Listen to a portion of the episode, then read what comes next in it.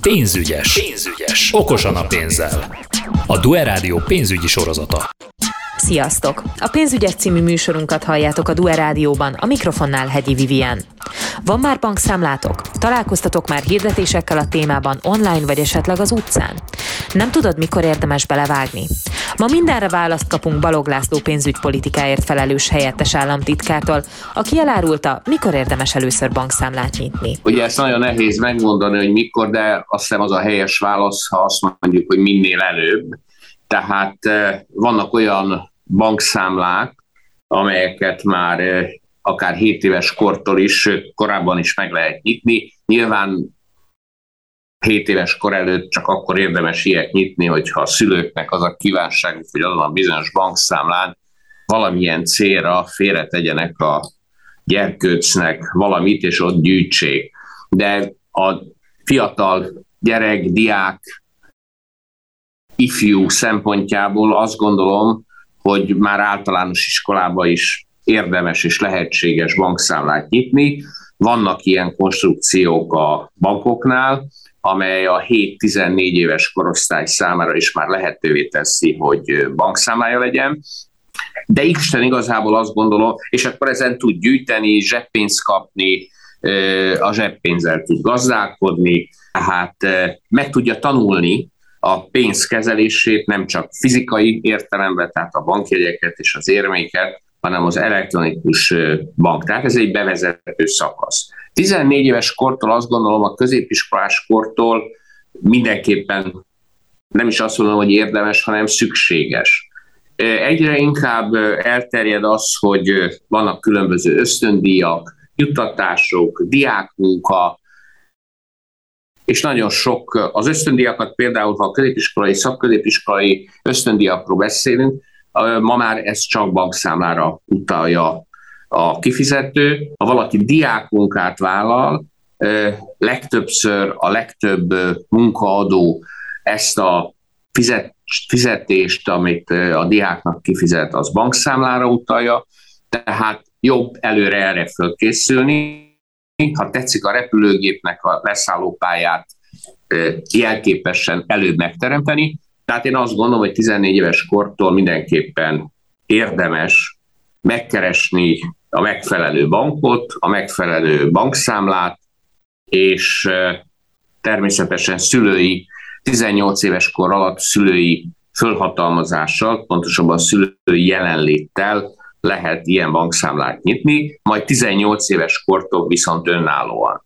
Az, hogy szülői fölhatalmazáson a bankszámla fölött, az csak azt jelenti, hogy miután nem nagykorú az illető, ilyen értelemben nem teljesen jogképes, ezért kell a gondviselőnek, a szülőnek a részvétele és a hozzájárulása a bankszámla megnyitás. Diákként milyen lehetőségeink vannak bankszámla nyitásra? Hát anélkül, hogy a egyes hitelintézeteknek, bankoknak reklámot akarnék csinálni, számos ismert Magyarországon jelenlévő bank kifejezetten diák számlák, számla konstrukciót nyit és nyitott, ezek rendelkezésre állnak, ahol legtöbb esetben az például a számlavezetési díj az nulla forint.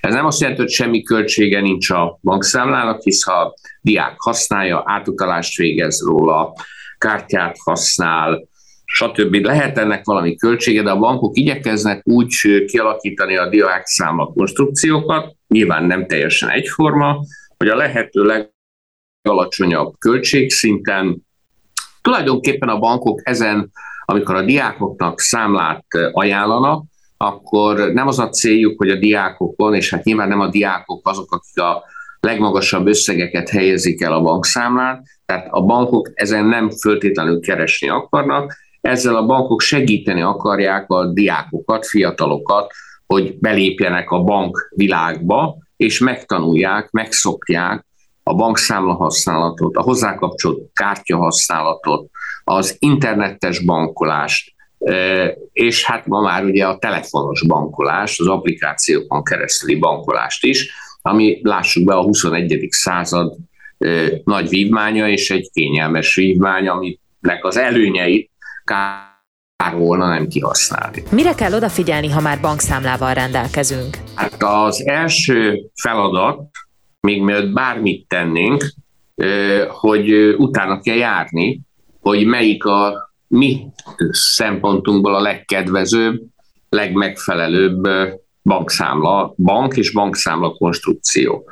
Tehát ehhez az interneten vannak összehasonlító, bankszámla összehasonlító programok, de én azt javaslom, hogy a Magyar Nemzeti Bank bankszámla választó programját érdemes használni, ugyanis az minden szempontból semleges, pártatlan, objektív, és napra készen mutatja azt, hogy az egyes kereskedelmi bankok például diák számlát, melyik tart, melyik ajánl, és egy, az egyes diák számla konstrukcióknak A, B vagy C bank esetében melyek a föltételei, sőt, ezeket össze is lehet egy Excel táblába hasonlítani, lehet osztani, szorozni, és a legkedvezőbbet érdemes kiválasztani. És mi a teendő, amikor elérjük azt az életkort, hogy már nem vagyunk jogosultak a diák számlára?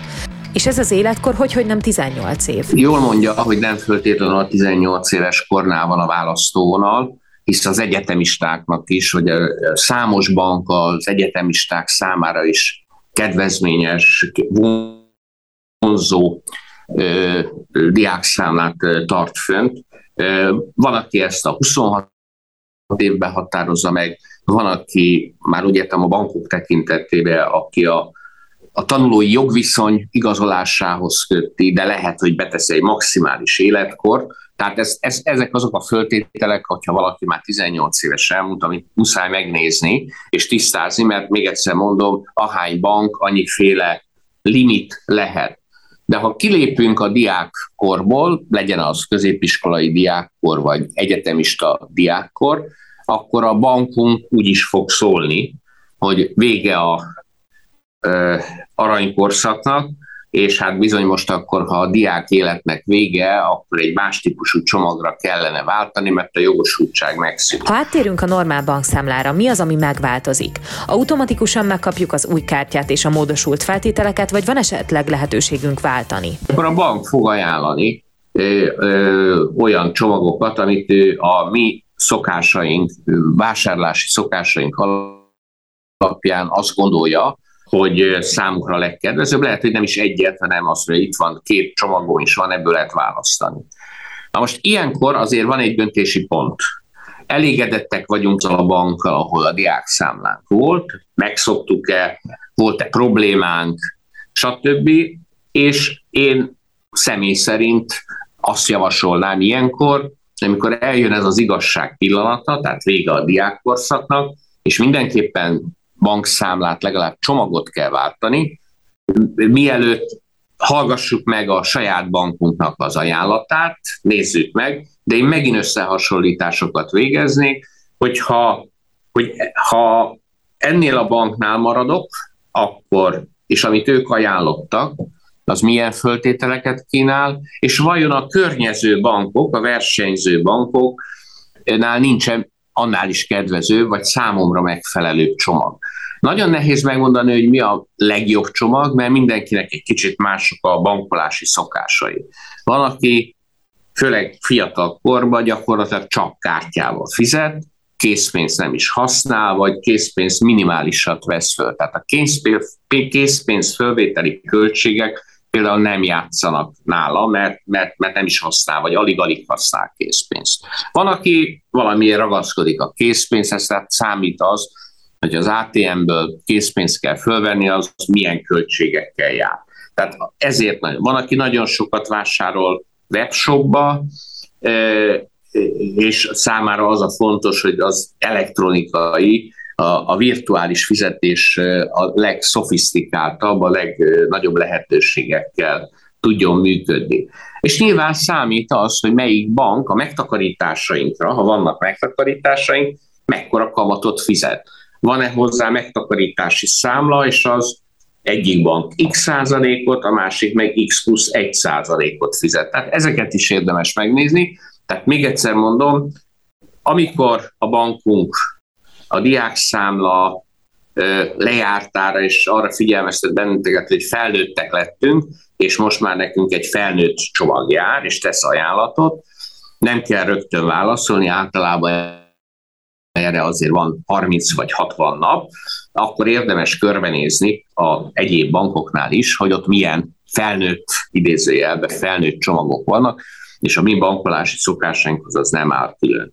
De sokszor úgy van az, hogy az a bank, amelyiket megszoktunk, és egyébként elégedettek vagyunk vele, semmilyen gigszer nem volt, akkor tud olyat általában ajánlani, ami alapvetően kedvező szokott lenni a továbbiakban is, mert hisz meg akar engem, mint volt diákot, fiatal felnőttet meg akar tartani, mint ügyfelet, tehát ő azért mindent el fog követni, hogy a lehető legkedvezőbb felnőtt csomagot ajánlja. Ez egy kicsit már drágább lesz, de nem föltétlenül nagyon drága, csak egy kicsit drágább lesz. Azok a kedvezmények, amik kifejezetten a diákoknak szólnak, és annak, hogy nincs vagy minimális jövedelmük van, figyelembe veszi, hogy most már rendszeres jövedelemmel rendelkező felnőttekkel áll szembe a bank, és egy kicsit magasabb díjakat fog kérni, de ettől nem kell megijedni.